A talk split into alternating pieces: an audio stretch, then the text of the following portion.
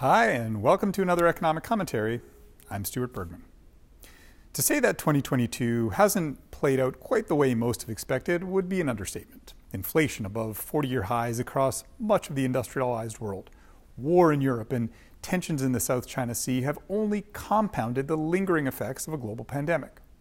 As the world economy struggles to move beyond the impacts of COVID 19, we continue to face challenges not seen in generations how policymakers and businesses navigate these challenges and their level of success will determine if the global economy falls into recession.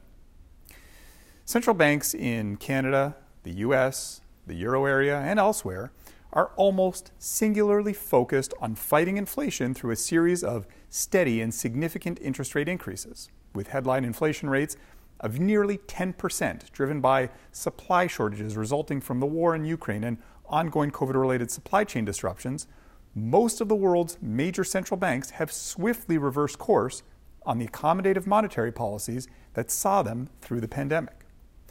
While prices for key commodities have fallen back on concerns around global growth, they remain elevated and subject to heightened levels of volatility. We don't expect much relief on food prices over the next year or so, given damage to agricultural lands and the displacement of labor in both Russia and Ukraine to say nothing of flooding and drought conditions in other parts of the world. On oil, we expect West Texas Intermediate crude to average $98 a barrel this year before settling back to $84 a barrel in 2023. This, together with interest rate increases, the moderating impact of year over year price comparisons, and weakening consumer demand, should help dampen core prices next year. In the US, the Federal Reserve has used supersized increases to push interest rates from 0.25% at the beginning of the year to 2.5% by the start of the third quarter. While this has slowed inflation, it hasn't brought it down to its target. As a result, we expect the central bank to continue to increase rates aggressively, reaching around 4% in 2023 and holding steady through the rest of next year. The swift move in U.S. interest rates combined with accelerated balance sheet reductions on the part of the Fed will reverberate across the American economy and throughout the world.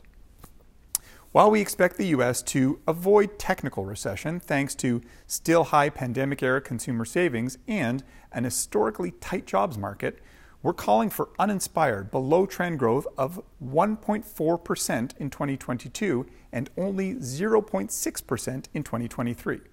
This doesn't leave much room for error in light of the prevailing market volatility, and so risks remain high. The Bank of Canada will tread a similar path to that of the U.S. Federal Reserve, with interest rates peaking above neutral levels in 2023 before pulling back the following year. The Canadian economy is projected to grow by 3.2% in 2022 and only 1.3% in 2023.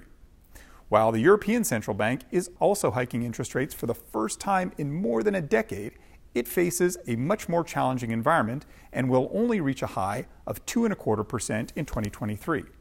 On the front lines of the Russia Ukraine conflict and faced with Russia's determination to squeeze energy supplies as a political pressure tactic, Europe faces a difficult winter. Natural gas prices, natural gas futures, have more than tripled in many countries from pre war levels, forcing governments to develop plans for energy rationing. Uncertainty over supplies and surging prices will tear across economies and the continent, dragging the euro area into recession this year and early next year before posting essentially no growth in 2023. One of the few countries where monetary policy is likely to be eased rather than tightened will be in China. The economic impacts of the country's zero COVID 19 policies aren't forecast to improve in 2023, and the threat of lockdowns will keep consumers and business confidence on edge. At the same time, ongoing debt accumulation and overcapacity in the property sector will require policy support to stem wider economic impacts. Our outlook for China's economy calls for historically weak growth of 3% in 2022 and 4.9% in 2023. The bottom line the economic outlook for the world has weakened since the first half of the year due to headwinds from a rare convergence of challenges. Going forward, there are many interdependent risks with global implications. Our autumn release of the Export Development Canada Global Economic Outlook sees global growth falling to 2.2% this year and 2.6% in 2023. While we aren't forecasting a global recession, a fragile global economy leaves very little room for error. This week, a very special thank you to Ross Prusakowski, Director of our Economic and Political Intelligence Center. As always at EDC Economics, we value your feedback. If you have ideas for topics that you'd like us to explore, please email us and we'll do our best to cover them in future editions of the commentary. Thanks for tuning in. Until next time.